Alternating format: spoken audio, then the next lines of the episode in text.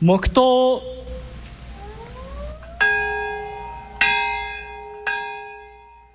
ラジオ日経大人のラジオ特集。毎週金曜日放送の番組大人のラジオではラジオ一等塾のコーナーと題してゲストを招いて対談番組を放送しております。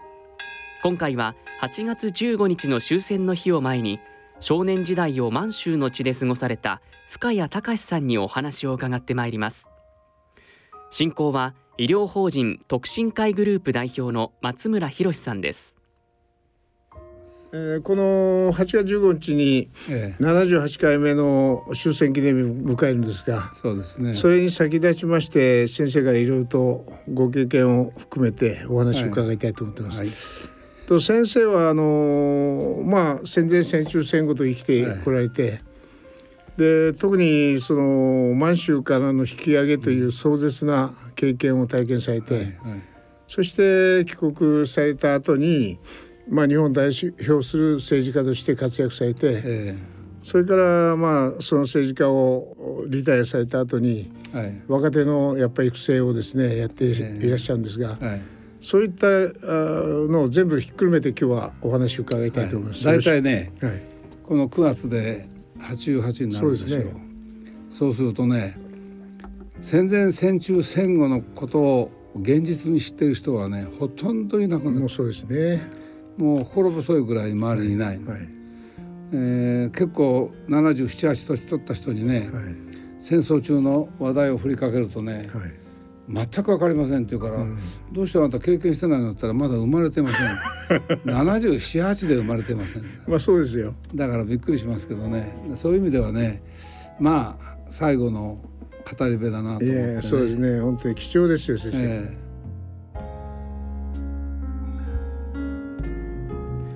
深谷隆さん。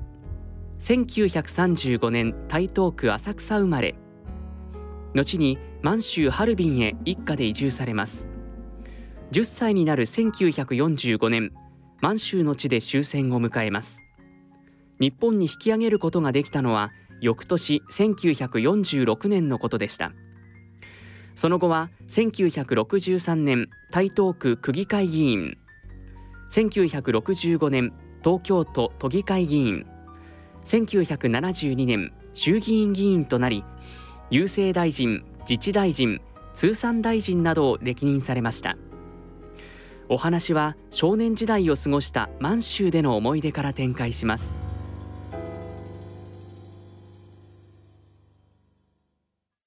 でまず先生はその1935年お生まれで今年がその米寿の年に迎えられるんですが、えお生まれになってすぐハルピの方にあの移らですね。えこれがね、はい。当時はあの西軍の志を抱くというとね、はい。中国大陸へ渡ることだったんですよ。すね。満州に行くとかね、はいはで私の父がねはい。西雲の志を抱いて、はい。えー中国大陸に渡りたかったの。はい。そしたらちょうどね日本人が初めて中国の大連というところにはいはい。菊屋デパートっていうのを創設するんですよ。はいはい。それでその菊屋デパートの主任を東京で募集したんですね。で私の父はそれを応募して、うん。運よく合格するんですね。うんうんそれで中国に渡る、うんうんそれがきっかけなの。うんところがその菊屋デパートを創設した人がなんと今の岸田さんのおじいさんなの。うんでこの方は実業家で、うん。後に国会議員におなりになる。うんうん。でその息子さんも国会議員になる。ん。その頃、私も一緒でうん。交流があって、うん。その下が今や総理大臣っていうんですから、縁というのは不思議なもんで岸田さんとはそういうわけでね、三代にわたってつながりがあるんですね。そうでそんなんで親父が、うん。あー満州に渡り、まあ、中国に渡りまして、それからまあ転々として最終的にはハルピンなんですけれど、うん。そこで身ごもった母親が、あー東京へ帰って産みたいと、満州で産むんじゃなくて、東京へ帰って産みたいっていうのでね、それもあの今度私また公演で浅草寺の、お依頼を受けてやるんですけれど、浅草寺というのは一番その地元の、おまあ守り神なんですけど、うん。そこで産みたいそうで帰ってきて私を産んで、で6年目に私を連れてハルピンに行くと、そういう歩みですね。えそれですぐ生後すぐじゃないんですか？すぐじゃないんですよ。あそうなんですか。でまあ変な話ですけどあの私の父親はね男前でね、はい、今戸というとこなんですけど、はい、今戸成平と言われたぐらいなの。うんうん。先生もだから男前ですから、ね、それだからお袋の話を聞くとね、はい、あの本当に鼻が低くてねそうですか。毎回ね鼻を高くしよう高くしてこう撫でてくれてねそうですか。おかげでまあ一人前の鼻になった。鼻が高くなりましたねここはお国を何百里離れて遠き満州の赤い夕日に照らされて友は野杖の石の下。思えば悲しい昨日まで、まあ、そういうのがあってあのお母さんがまた先生を連れて、ええ、ハルピンに行かれたわけですね。はいはい、でそのハルピンという町はどういう町だったんですか、うん、これはね19世紀から20世紀にかけてね帝政ロシアがあここに草原だったんですけどね、はいはい、ここに大都市を築くんですね。うんうんうん、でここはあのちょうど中国大陸と、はい、ヨーロッパの交通の要衝にもあたるので、にわかにこれが大きな都市になって、うんうん、最大では150万都市にまで広がった。うん。うん、でこの地区は白鳥というのはハルピンという意味なんですけれど、うんうんうん。非常に素晴らしいところでね、うん、あのー、私が子供の頃にはね、うん、夏はすんがりっていう消火湖っていうところですけど、川で泳げる、それで冬はねもう20度零下20度30度、多い時は40度ですから、あの校庭に水をまくとスケートリンクが自然できる、だからまあ夏はすんがりで泳ぎ、冬はあ学校の校庭でスケートをやる。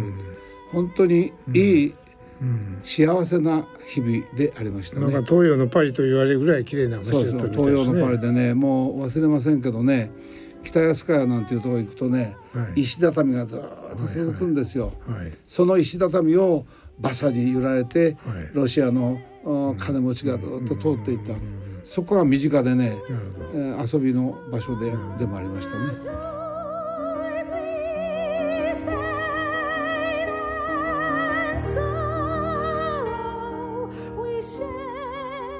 だからスンガリーというその、えー、川のそばに行くと、はいはい、八景ロシア人がそれぞれ、はい、えー、別荘みたいなの持っててね、はいはい、僕らがこう呼ばれていくとね、コーヒー出してくれて、はいはい、紅茶出したがね、紅茶の砂糖がなくてね、うん。あの飴玉を入れて飲ませてくれたんって思い出がある、うん、で八景ロシア人には非常に世話になったというのは日本人が住むのは日本人だけが住む、うん、こちらでいうと、うん、高級マンションみたいになってて、うん、日本人がそこへ集中して住んでるんですよ。その管理人がたまたま八景ロシア人で、日本が敗れて、えー、本当にあの、中国人や連中が押し寄せてくる時に必死で守ってくれたのも八景ロシア人でした。だから八景ロシア人に対してはね非常に私たちは当時から好感を持ってました。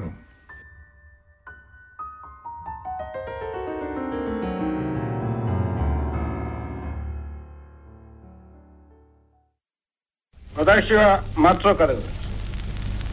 我が国の満蒙政策遂行上大概のことは我慢するという考えであります。できることならば我が国が最も連盟に忠誠なる国の一つであった。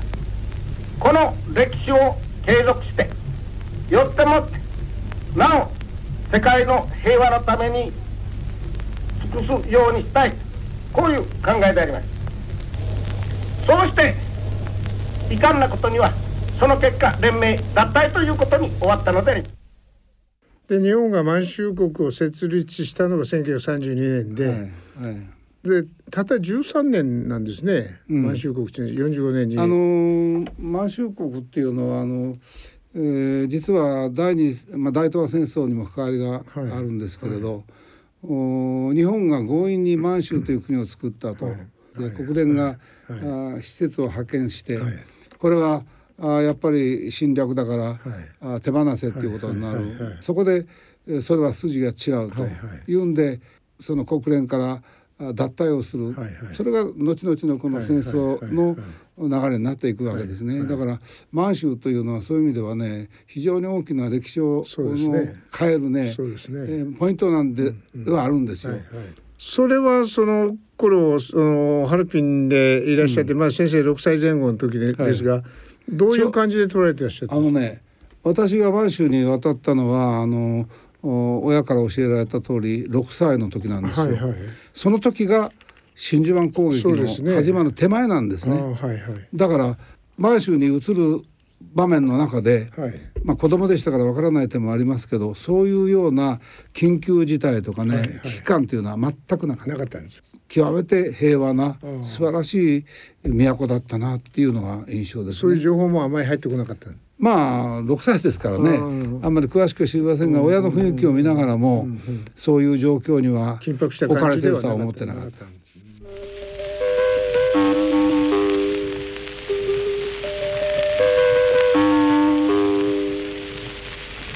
臨時ニュースを申し上げます。臨時ニュースを申し上げます。大本営陸海軍部12月8日午前6時発表。帝国陸海軍は本8日未明、西太平洋においてアメリカ、イギリス軍と戦闘状態に入れる。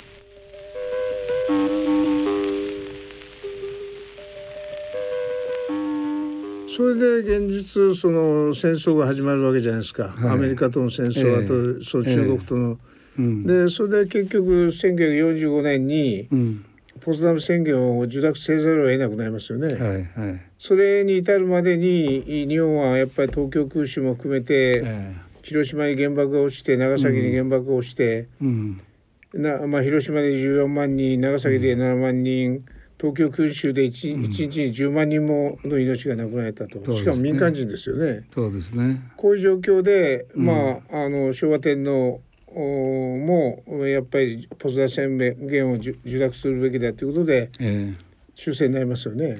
そそれはその向こうでお聞きになったんです。あの玉音放送っていうのは、はい、まあ壊れかかったようなラジオで流れるんですけれど、はい、その前には必ず天皇の言葉を聞くようにという宣伝が行き届いてました。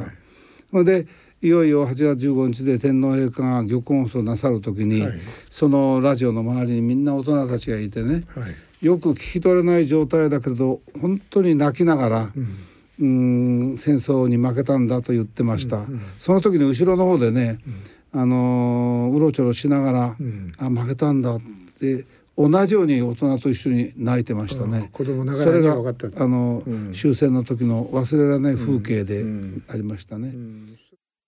深く世界の体制と帝国の現状とに鑑み非常の措置をもって自局を収集せんと欲しここに終了なる男児親民に次ぐ秦は帝国政府をして米英天皇陛下がいなかったら本当に大変なことになったと思うんですね。陸軍は最後まで国土決戦、ね、竹槍で戦う。そうですね。婦人たちは竹槍の戦う練習してましたよ実際。でそういうような光景見てますけどそれやったら全滅ですけれど、ね、その時に御前会議を開いて真夜中までかけて、あの天皇が、あポツダム宣言受託しようとこの戦いはもうこれで終わりにしたいと。もう最悪の状態になったけれど、誰かが生き残ってこの国をしっかり支えなければいけないんだと。自分の体どうなっても構わないと。苦しさ寂しさを全て乗り越えて新しく大勢の力で進んでいこうじゃないかと言われてそれが終戦になるわけなんですねやっと。だから陸林大将なんか最後まで反対したんですけれど天皇がそのようにおっしゃったら今度クーデターを起こそうとした軍隊の連中に向かって「俺の屍越えてけ」そして自ら命を絶っていくんですね。この大きな歴史の転換というのは今見ると日本が全部悪かったという自虐的に考えじゃなくてやっぱりこの時々の、お人たちが為政者たちがどう考えたかをきちっと見直す必要があるんじゃないかと思ってね、まあ、しかしこの時は子供ですから、ただあ残念だな負けちゃったんだなという思いで泣いたという記憶しかないですね。それで結局今までその平和でまああの暮らしていらっしゃったのが、ええ。やっぱり敗戦と同時にガラッと変わるわけでしょ？変わりました。もうね。でどういうふうになったんですか？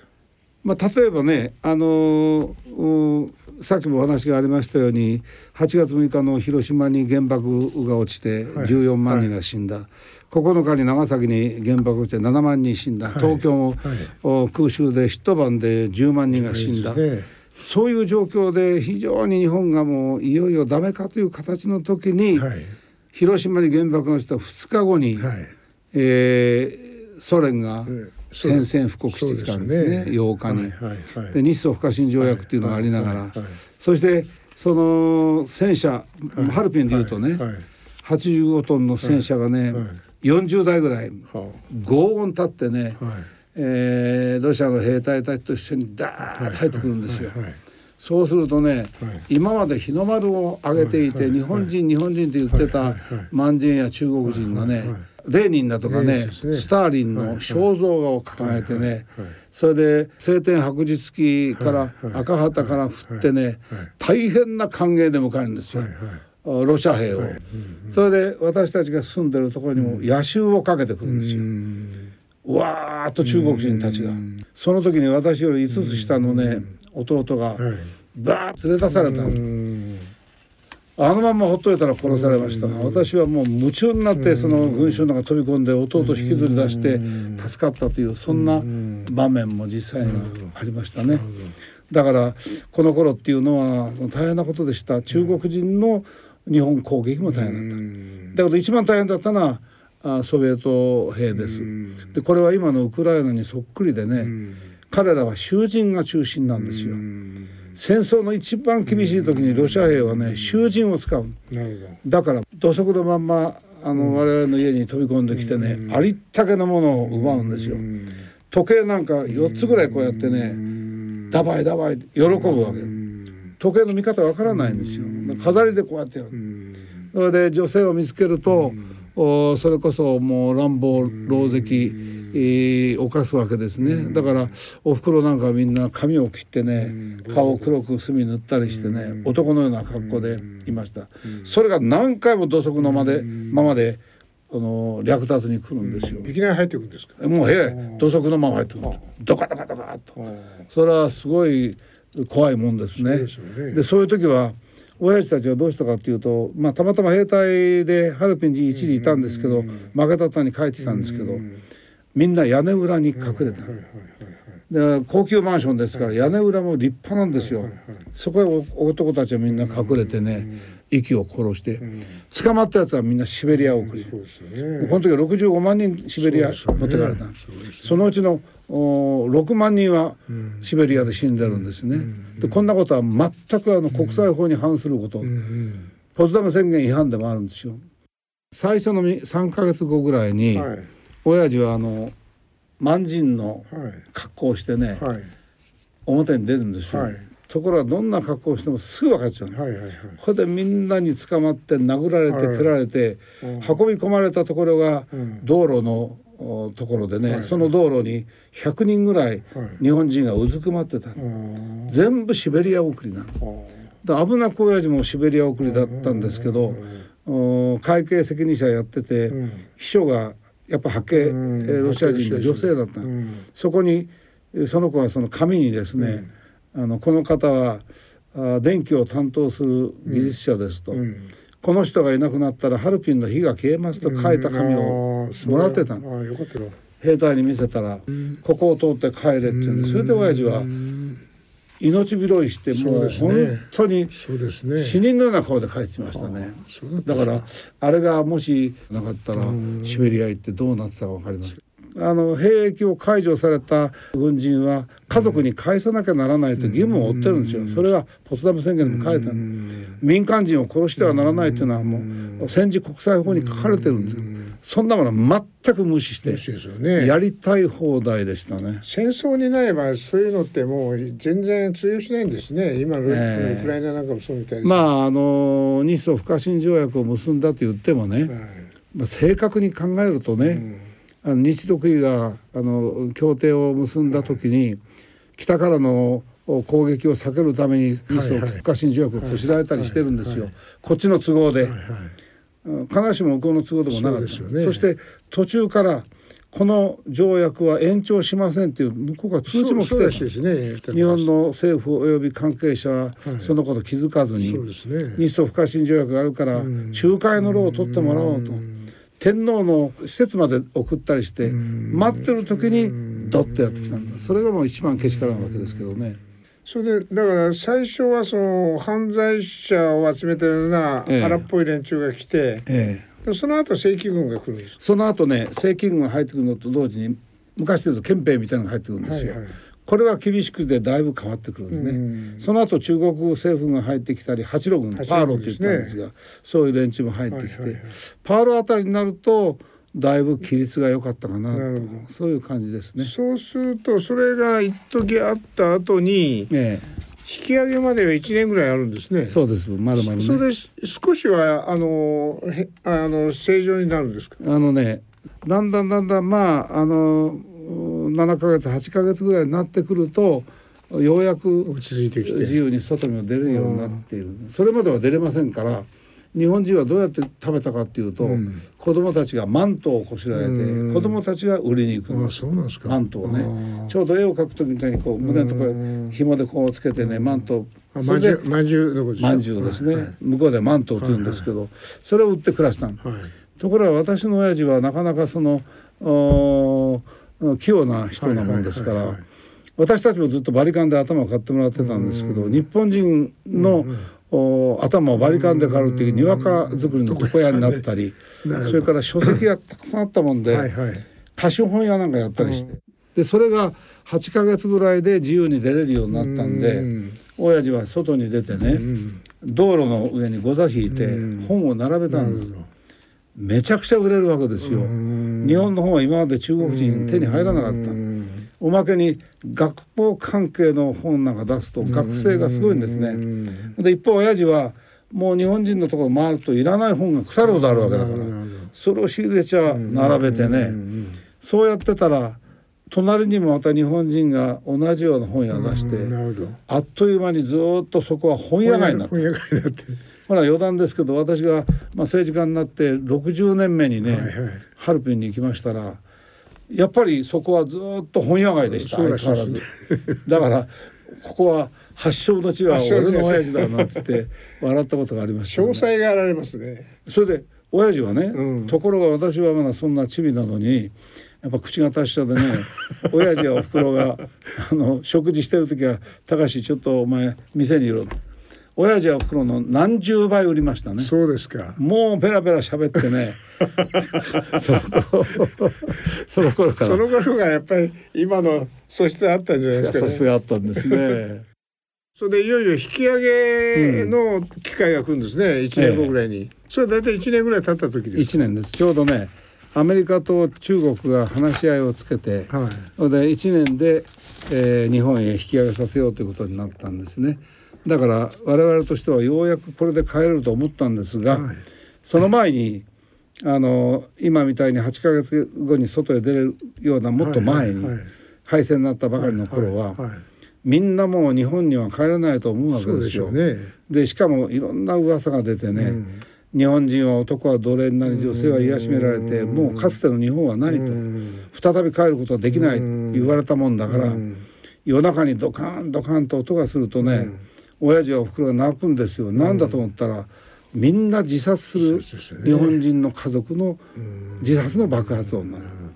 私らもねあの手榴弾を親父が用意して、あの子供を真ん中に親が上からこうかぶさってというね死に方まで練習したもんです,、だから本当にもう帰れないと思ってました、それから一番気の毒だったのはね、はい。あの満蒙はい。開拓団っていう人たちなんです、はいこれはあの日本が非常に経済的に悪かった時代にね、政府がね、はい。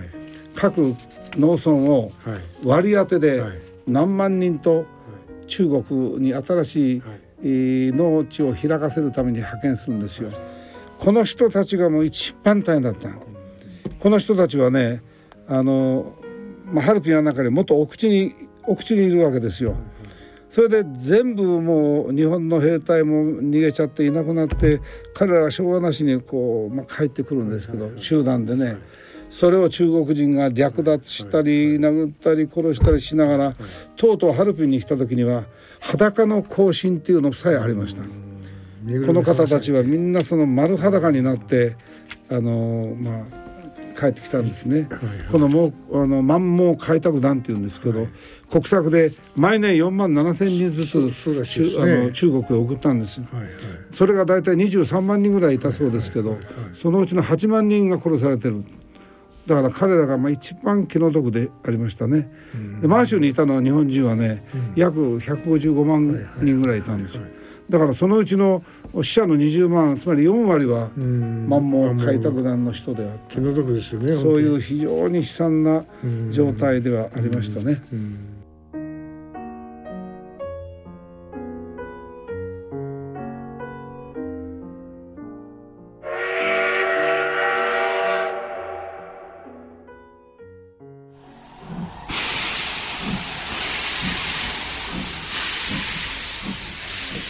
れでその帰られる時にいわゆる満鉄の貨車みたいなのにみんなの乗せられてくるわけですか？ああのねまず第一にねあの1人1,000円ずつ払えばあ東京に帰ってくればそれがもらえるとそれが全部全てなんですね。それからあのあとは持てるものだけ全部持つ。でも当時の1,000円って結構大きいいや大変なもんですよ、財産で。ですから日本が作った道路鉄道から、ね。あらゆるフラストあまああのものから、ん。個人個人の財産から全て置いてくる、なるそれで持てるものだけ持つ、親父はあのなぜか引き合い者の,、あの副団長になってうん。そうですね。3,000人ぐらいの先頭にいるんでね、私はまだあその頃ようやく10歳ですけど。10歳。はい。で母は前と後ろに子供をおぶってねで弟を連れてはい。で引き上がるんですがもうほとんど私が一家の中心になってね母を励まし子供たちを激励しながらそうですか。と歩いた。それが引き上げの状態でしたね。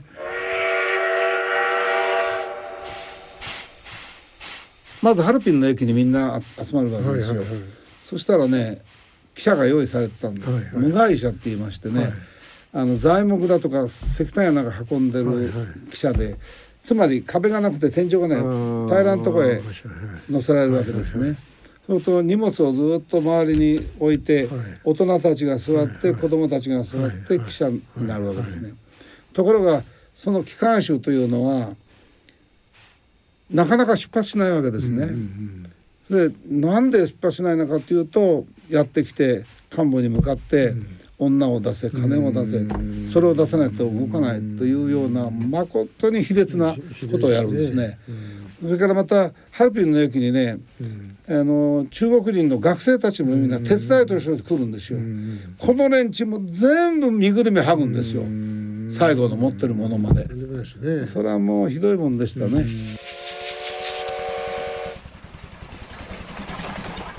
それでそうやってまあ記者が出ていく。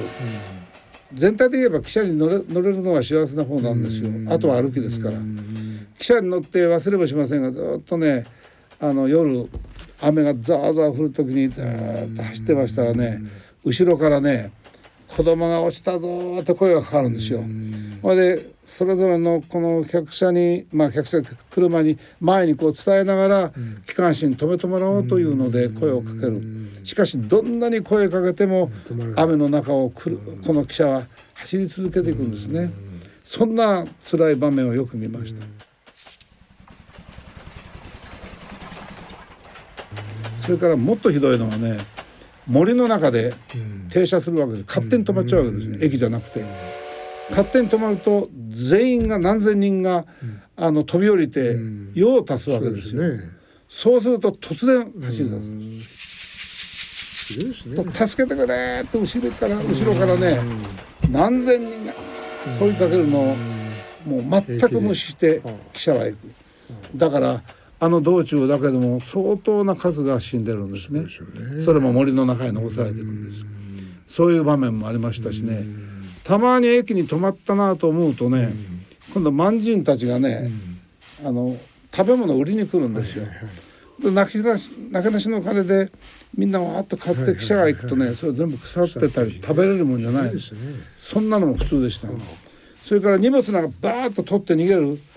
降りて追いかけるわけにいかないから。これは惨憺たる思いでそれも我慢して泣く泣く行くしかないっていうね。ですからもうほとんど我々も含めて餓死寸前ですよ、まあ、栄養失調なんて通り越してました。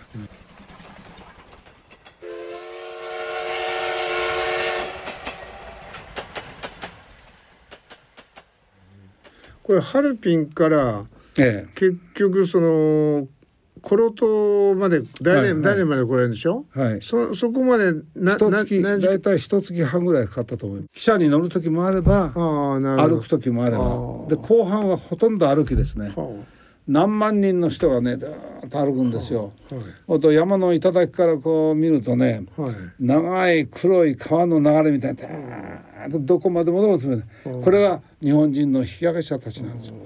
そうやって私たちもまた歩いていくんですね。と子供や年寄りっていうのは大変大変でした。そうですね、えーだからもうお一緒に歩けるのは歩き続けますけど、そこでもう倒れてそのまま起きたりというのももういっぱいありましたね。だからもう悲惨なもんでしたよ。そうですね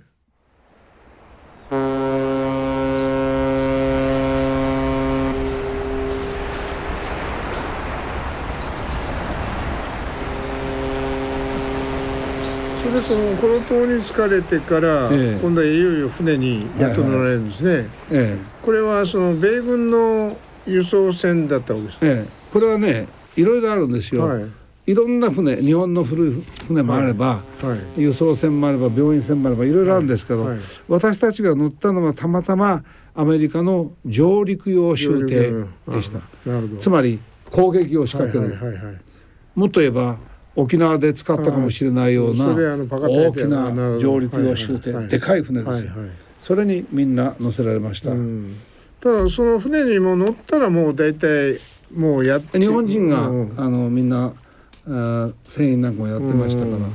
それでその人たちがあの劇団みたいなの組んで、うん。それであの夜、ん。素人芝居だけれども、うんみんなに見せてくれたりね、うん。そんな風なことがありましたね、うん。ただ食べ物はもう相変わらず少なくてね、うん。もう本当に飢えるような状態でしたまだそこでも。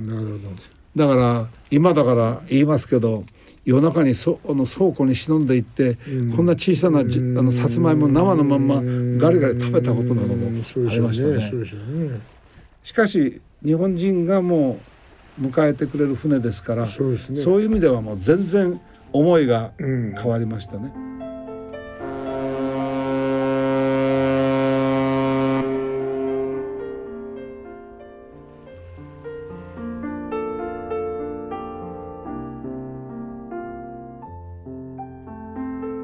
引き上げに1か月半ぐらいかかったんですけど、はい。これね普通で言ったら行きで20日間帰りで20日間40日間ぐらいで行けるところなんですよ。うん。それが1か月半も、お無害者に乗せられたり歩かされたり大変な状態で引き上げてきたわけなんですね。でその上陸用舟艇に乗って長崎県の佐世保というところの裏頭あの裏頭埠頭に着いたんです。これはあのここに各所にまああの被害者上陸しますけど、ここも相当多くてね139万6千人が上陸してます。すごいですね。長崎の県民は150万人しかいないのにそれだけの人があの帰れたっていうのは大変なことなんですよ。それで船から上がった時にね初めて日本の大地に着くわけですよ。男たちがねほっぺたにみんなあの地面つけておいおい泣くみんなが泣いてるんですよ。そうですよね私も一緒になってね泣いてね何を思ったかっていうとね日本人でよかったということなんですよ。ここは日本の国なんだと。うん祖国ですねこの日本がなかったらどうなってたんだろうか。んそうですね俺には祖国日本があると。俺は日本人だと。本当に日本人であってよかった日本の国であってよかったと泣きながら感動してね密かにこの国のために人生かけて働きたいというそんな思いを持ったんですね。だから愛国心の一番最初の芽生えは私はこの時だなというふうに思ってる。それで政治家を志されるきっかけになるわけですね。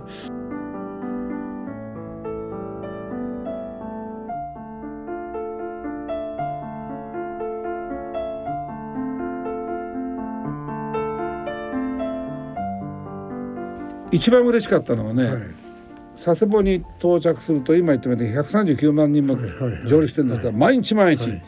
上陸する人はゾロゾロいる、それをその長崎その佐世保の住んでる人たちがはい。横断幕貼ってね、はい。引き上げ者の皆さんご苦労様でしたって書いてあって、はい。みんな表に出て朝から晩までご苦労さんご苦労さんって迎えてくれるんですよ。それで中にはおにぎり作ってくれたり。あの日本人のね優しさ本当に同胞というのは素晴らしいもんだなと。つくづく思いましたね。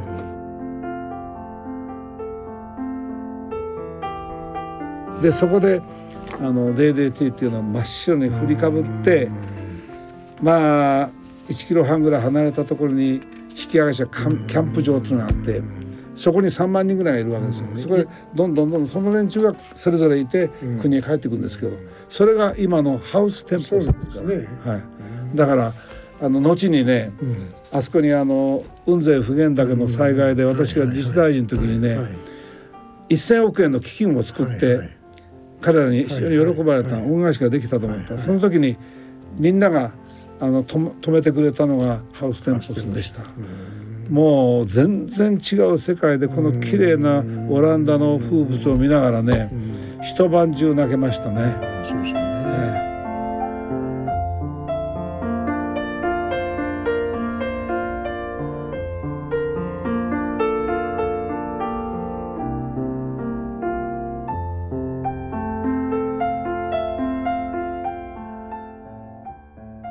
それでその3万人のキャンプ場で日一をし過ごしているうちにようやく東京へ帰れる日が来るわけですね。ね。ただその在外邦人650万人の中の629万人が戻れたというはいこれはすごいですよね。これはね600あの海外に残されたのがほぼ650万人なんですよ。それで帰国できたのは629万人と言われてます。で最初はね各省庁が引き上げの窓口を持ってた。それを厚生省が中心になって援護庁厚生省援護庁ってなんですがそれは厚生省援護局外局を作ってそれが本格的に引き上げの担当をするんですね。ですからなんと99%の日本人を無事に帰国させることができた。これはおそらく人類史上で最短で最大の民族移動を成功させた素晴らしい役人です。そうですよね。戦争が終わったばっかりですからまだ愛国心がもうみなぎってる頃なんですね。ね。だから役人たちもこの引き上げに全人生をかけてやってくれるわけですよ。その役人たちの愛国心の素晴らしさっていうのは本当に忘れられないんですけれどだんだんに何十年も経ってくると役所も役人もだんだん愛国心が薄れて先頭に立つべき政治家は自ら劣化してるんですからやむを得ないようなもんですがそれを考えるととても残念だし今の状態を見ると当時の役人っていうのは大したもんだったな。ですね。日本を作り日本を支え育ってきたのは官僚だなってやっぱり思いますよね。ね。うん。走れ大地を力の限り泳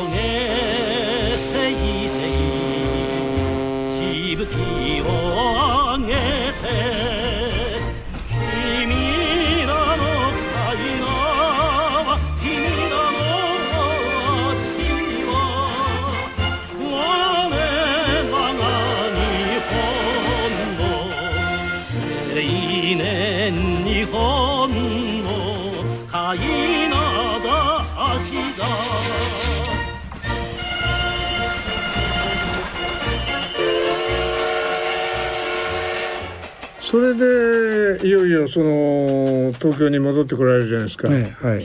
で戻ってこられると言ってもですよその家はもうないわけですね。大空襲であの全部もうはいはい。焼け野原で、ええ。それでどうされたんですか、あの汽車にまず乗るんですね、はいはい。早野岬のところから無人駅ですが、そこから東京に向かうんですけども、満員電車でもうはい。大変だった満員の汽車で、はいはいこれはもう息もできない満員ですけれどちっとも苦労ないんですよ。これは日本の汽車なんだ、ね。これは日本人なんだ。うん。上野に行くんだってうん。ね喜びで、うん。それでそういう形でうん上野駅に着いた、だけど誰がどこに住んでるか全く分かんないでしょわかんね。目の前は焼け野原ですから、うん東京なんかっていうのはねあの頃っていうのは立って見るだけで富士山が見えたの。そうらしいですね。家が全部ないの。はでそういう中で親戚だとか身内がどこにいるかわからないので「尋ね人」っていう時間を作った。のそこへこう尋ね人で誰それがこう帰りました。ラジオで流れる。ラジオで。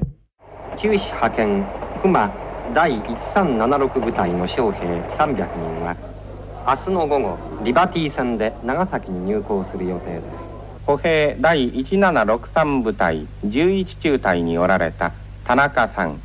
お名前は分かりませんが秋田県出身の方で田中さんまたは田中さんをご存知の方は尋ね人の係へご連絡ください。ラ尋ね人ってですから、とても有名な番組でした。あれ結構戦後結構何年も続きましたよね。続いたんです。だからもう引き上げが完了する、昭和30年代もう45年は毎日やってました、はいはいそれで上野駅の上野駅と京成上野駅今、はいはいはいちょうど行けば分かりますけれど、はいはいそこをつながる地下道があるんはいですよ、ありますね。その地下道にはい。家族全員で寝泊まりするんです行き場がないから。でそこにはね千何百人のあのそういう人たちがみんないてねもうヨレヨレでね。だけど周りもみんなそうだからうん。だけど本当に振り返ればあのその上野と京成上野の駅の間の地下道に千何百人もいるわけですから大変な数であのいましたが中でも一番かわいそうだったのはあの孤児たち。親を亡くした子供たちですね。これはあの親を亡くしたりした不老児たちがね上野のその地下道だけでも私の想像では300人から400人ぐらいいた。たらしいですね。で気の利いた子はねん。靴磨きをやるんですよ。うん後の子はねん。盗みたかり窃盗。うん。食うためにはもう食べ物をうん取らなきゃ生きられないわけ。でうん最近ねあの産経新聞でね金田、ん。あー牧という人がね、本を出したの紹介されてるんですよ、88歳で亡くなったんですが、この人が孤児を全部調べて回ったって言うんですよ、はいはい。全国をね、はい。そしたら当時全国で20万人ぐらい孤児不老児がいたと。はと、まあ、その本には書いたはい。私の知ってる範囲ではあの12万3511人だというその記録も一つ別個にあるんですが正確ではないんですけどこの金田っていう人はこの間知りましたけど本の中ではあの孤児のし全全国調べて20万人ぐらいいたと。でその文章の中には孤児たちがね「お母さん」って叫びながら餓死したそんな場面も何回も出てきた。あるいは凍死した。寒さで。そうですね。でそんなような状態がずっと続いた。同時にそこに書いてあるんですけど、これ僕も信じられなかったんだけど行政の中でね刈り込みっていうのがあって何ですかそれ？不老児をトラックに乗せてあ。山行って捨てちゃうんですよ。え。そんな残酷なこともあったとこのカナダっていう人の本には書そいうてある。ですか。だから嘘ではないだろうとは思いますけどねまあそんなこともあったらしい。で問題で私特に言いたいのは少年法っていう法律があります。これ少年の犯罪を取り締まる法律ですけど、はいはい。この少年法があのできたのは昭和23年つまり私たちが引き上げてきたほんのはいはい。1年から前後ですね、はいはい。だからこの少年法っていうのは、はい。福祉系福祉法と刑事法とが両方乗っかってるようなものだった。うんはいはいあの子供たちがその、はい。はいかわいそうだ、窃盗するのを生きるためだって分かってるから、なんとか更生させなきゃならない、福利厚生という面もはい。強かった、はい。犯罪で取り締まりで、でそれが戦後ずっと何十年も経って、甘すぎると、少年犯罪がひどくなって甘すぎる、変えなきゃダメだっていうんで、この間投票権が18歳になったのを機会に、少年は改正されてかなり厳しくなるほど優しいじゃないかというのはそういう背景を知らないと。ですよね。そうですね。やっぱり時代背景違いますよね、そうなんですよ。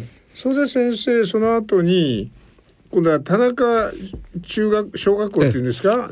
あのねそのあのこれは尋ね人で、はいはい。やっとうちのお袋の兄にあたる金田というのが見つけてくれるんですよ。はいはい。でその時に親戚も何人かこう、はい。初めて訪ねてくるの、はいはい。上野の地下道に、はい。そしたら親父はねついてから1,000円もら子供も全部1,000円もらってますから、いくらか持ってたら、はいはい。一晩でその連中にご馳走してみんな使っちゃったの。そうですか。それで結局その金田という人のところへ、えーこ転がり込もうということになったが、はいはいはい。その金田という人は田中小学校に住んでたんです。当時小学校が一つの教室が3つぐらいに分かれてうん。焼け出されとした引き上げ者たちを収容する住宅になってたんです。だからその住宅の中にあのたまたま金田っていうのは6人か7人家族ですよ、はいはい。そこへ我々の6人家族が入ってくるんですから大変なもんでした。ね。で金田さんは靴屋の職人やってたのおー。それで親父もうん子供5人も育てるのはサラリーマンじゃ無理ですから、うん。当時靴や革が統制でしたから、うん移動するだけで儲かったという時代にうん。自分も職人になると言って庭家作りの靴屋の職人になったんですが前にも言ったようにめっちゃくちゃ器用なもんだからね。たちまち名人になる。そうですか。靴屋の職人で。そうですか。それであのーその金田さんなんかよりももうはるかに収入も多くなってそうですそうですか。ねその代わりあの夜鍋で夜遅くまで働いてました。この田中小学校でもその入れるっていうだけでもラッキーなんじゃないですか？それはもうラッキーですよ。ですよね。うん、そうそう。尋ね人で見つけてくれたんでそこへ転が転がり込めた。で一番いいのは小学校ですから私がまだ小学生ですから、はいはい。ベルが鳴ったら階段飛んでって部屋行くから 私は小学校に関してはあのーお通学時間ゼロですね。遅刻早引き休みなし、うんそれはうん正規書 サボれませんね。ああそういうそれでそれは小学校何年生まで？それだからあのーそれからせいぜいね3年ぐらいいましたね。3年間ぐらい。だからもう小学校卒業する中学の頃ですから、その時に裏門のところに4軒長屋の都営住宅が木造でずっとあったんです、はい。その中の一つに当たりましてね。なるほど。それで我が家族がそこへ移った。はい。4軒長屋だってもう本当にボロボロの長屋で、はいあっちこっちに穴が開いてるし、隣のはい。境目ははい。コンクリートになんかあのあ木くずを混ぜたような安物でボロボロおこぼれて開いたりして、隣同士で醤油をあげたり 味噌を取り替えたりそういう付き合い。なるほど。もういながらにして次が眺めるという優雅ななるほど。あその家でした。だから私の感性はそこから始まってると思ってますよ水道なんか共通のもんです外にあって。そういう暮らしでもみんなその暗くはなかったという。うちはねまあ楽天的というか あのみんな陽気でしたね。それでそういう中であの暮らしながらその田中小学校からその都営住宅に移ってからはね、はい。親父はもう12時近くまではい。おふくろと夜鍋仕事するんですよ、はですぐ裏が大きい公衆浴場でそこで風呂浴びて戻ってきて僕たちは戸棚に電気入れてそれは勉強部屋でした。それでそこで親父がおふくろはちゃんとお酒用意して、刺身なんか用意してると、ちびちび飲みながら、昔の話やらなんかずっとしてくれるんですよ。いいですね。ドドイツ小歌が得意で僕は中学時代からもうドドイツ歌いました。そうですか。でその親父が私に「お前は政治家になれ」と。政治家になれる」言い続けた。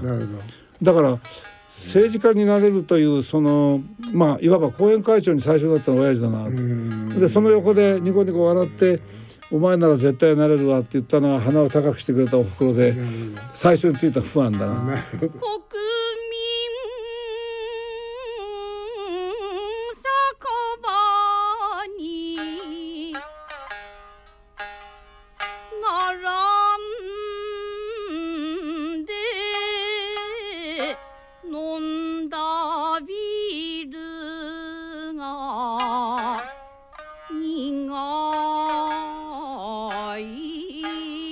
れで弟には「お前はパイロットになれって言うんですよ。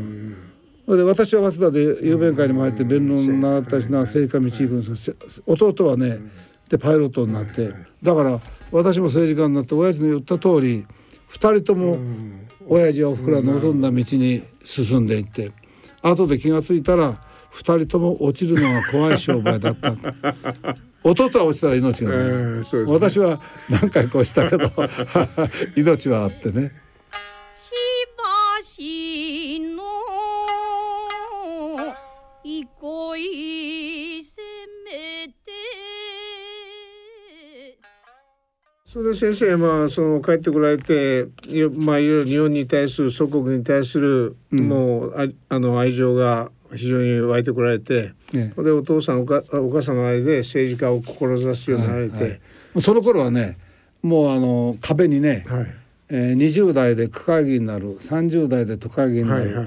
40代で国会議になって、はいはい。50代で大臣、60代で天天下取るってね、紙書いて貼っといた、うん。もうその頃から。でもほとんどそうなり言ってますね。全くそうとなんです27歳で国会議員になられてなって。33歳で都会議員になられて、で37歳で予定より早く40で国会議員になる予定が37になったそうですねそしたらちゃんと神様は4年後に落選させて 帳尻を合わせて そうですか。それで55で郵政大臣になって大臣5つやりましたから、うんで天下取りそうなとこまで行ったんだけそうど、ですね。ちょっとしたところで残念ながらね、森吉郎に抜かれちゃったそうで。すね。小渕恵三さんがね、うんそうですね。あの天下取ったと。時、私は自民党の三役の総務会長になるんですよ。で総務会長になって、安定政権作るために自治公路線というのを作るんです。その時のあ自由党は小沢一郎、公明党もあの加わって、政策協定を結ぶ時に相談相手にそばについていたのが私と森喜朗なんそれで決まったんでそれで進もうということになって、途中から小渕さんが私にね、幹事長になってくれて連絡があったの、で野中宏夢が、深谷さん今度幹事長になるからね、心してくれよって言うんでうち中でね、いよいよ来たぞと幹事長、天下と一歩手前、喜んだ、待てど暮らせどね、そのまま動きが止まったんですよ。でどうしてかったらか幹事長を辞めさせて外務大臣に持ってこうと、ああなるほど。それでそこへ深谷を持ってこうと、そしたら森さんがね大反対して話さなかった。なるほど。それであんまり話さないんで大渕さんがしょうがないからじゃあ深谷さん重要な経済関係の大臣やってくれて通産大臣になる。ところがね、今言った自治公路線で、自由党の小沢一郎っていうのはね気に食わないと突然来なくなっちゃうんですよ。ですよね探してもいなくなっちゃう。その振動で小渕さんが倒れて死ぬんですよ。そしたら我々のに相談すると幹事長だから森やれやってんで森が総理大臣。うんですよね。あの時こっちが幹事長やっていやって。そんなふうなことまであってね。だからまあまあ目的は一つ一つ達成したけど、まあやっぱり天下取ってもらいたかったって思いは我々いもありやますけど。むしろ今こうしていられるのは本当に幸せでね。ただもう結構早く引退なさるんですね。で2012年これはねあのー、27歳で当選してスタートしたもんですから、ぴったり50年で引退しようと、うん。でぴったり50年で引退したんです。早すぎたまあ早すぎたかどうかは別としてねもうその時はねままだ出る気で講演会があったんですけどね。たまたまね自民党内ではい。私のことを言うんじゃないですが、老害と言われる人がたくさんいたわけ、まあそうです深谷さんがもし辞めたらみんな辞める。あなたがそのおポイントの位置にいるんだと言われてね大島だとかいろんな私にうち来て。ただまだな70代うんそれで、えーそうですね75そうでしょ。ぐらいね。でででその色聞きながらねよしそれじゃああのこの機会にもちょうど50年で引退しようと。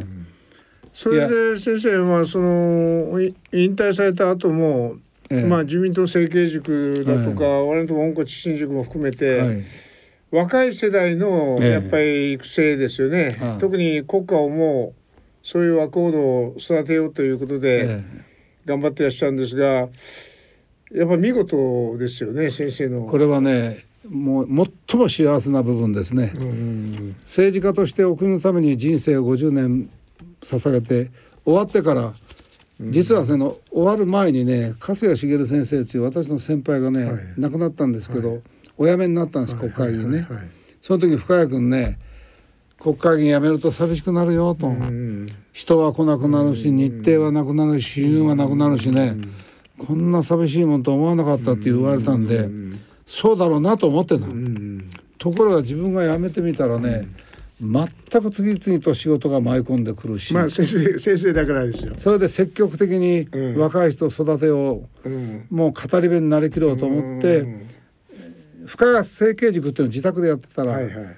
党からそれを党の方へえ持ってきて東京自民党でやってくれないかっていうのが今の整形塾の最初なの、うん。気が付いたらもう18年経ってねね。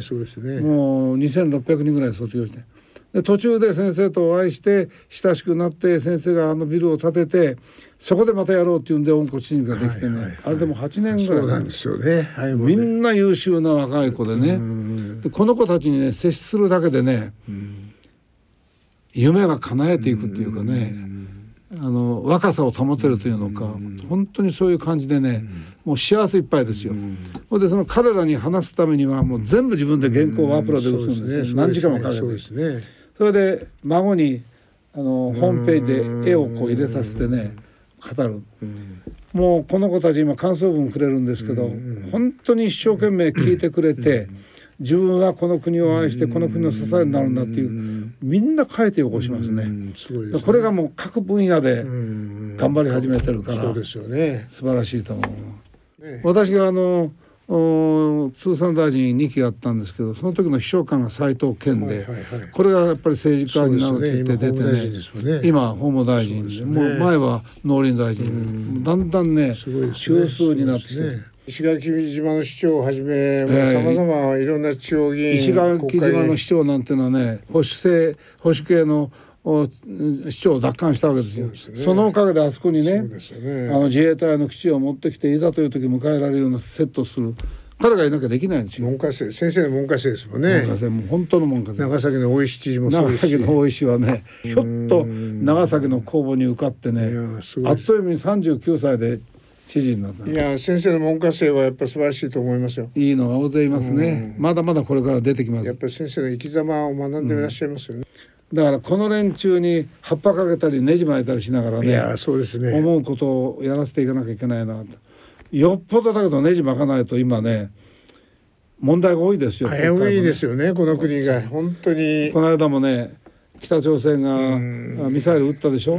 北海道で落ちるかもしれない。J アラート出したすぐに私は後輩の連中に電話かけて明日でも早急に選対会議じゃないけど対策会議持てって言ったの。ですね。そしたら持ったん。テレビ出たん。周りにずっと人がいるけどこれみんな役人。真ん中に立座ってんのはほんの数人。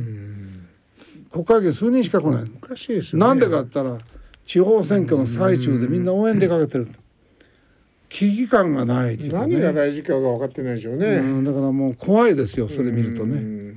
だけど一人一人は愛国心持って政治家になったんだからまあこれを若い人たちにネジを巻いていけばそういう愛国心がも盛り上がっていくんじゃないかと思って期待してるんですが、ね、まあ先生まだ影響力が相当終わりですから、やっぱりちょっと葉っぱかけていただいそうてですね。今の日本にねいなくなったのはね頑固親父なんです。よそうですよね。頑固親父が本当にいなくなった。家庭でも社会でもね。ね。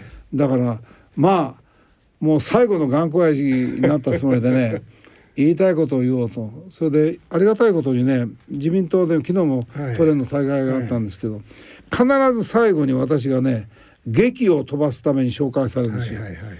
で私が演説やってはい。会が終わるっていうのはずーっと続いてるいいですね。だからあの昨日なんかでもね、熱弁を振るって何百人かにね、そういうことができるのがありがたいことですね。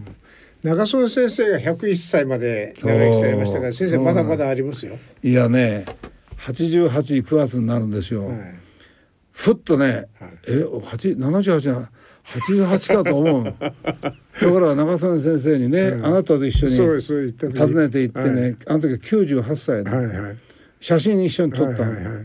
そしたら師匠がねあの体が揺れるからどう思って手をこう結んで撮ってくれてはい。はい写真撮ったら、長曽根先生が僕は80超えてたんだけど、深谷君の手は温かいね、若いっていいねって言われたんですよ。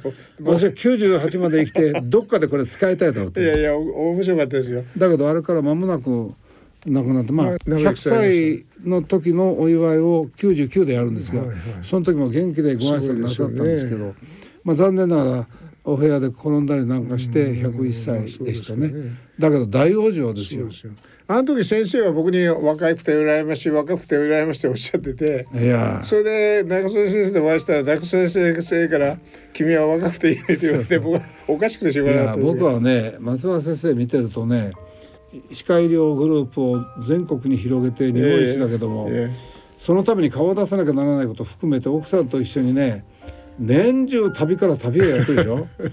若いから羨ましいと思いながらも若いけど気をつけてもらいたいなといつも思って、ありがとうございます。まあ、我々はとてもとてもそんな真似はできません。中曽先生から見られるとまだまだうん残り時間すごかったですよ。はい。先生もぜひ頑張ってください。100歳過ぎまで。うん頑張りたいと思います。どうぞ。今日はどうもありがとうございました。最後に申し上げるとね、はい私の同級生高校親友、はい大学親友みんな亡くなっていないんですよ。ところがあなたのようなね幸いなことにね比較的若い世代と親友になったんでねこれは本当に私は幸せだとい思ってねやいやいや、こっちもありがたいです。またぜひはい。あなたも頑張ってください 私も頑張りますからありがとうございました。今日はうん貴重な話どうもありがとうございました。失礼します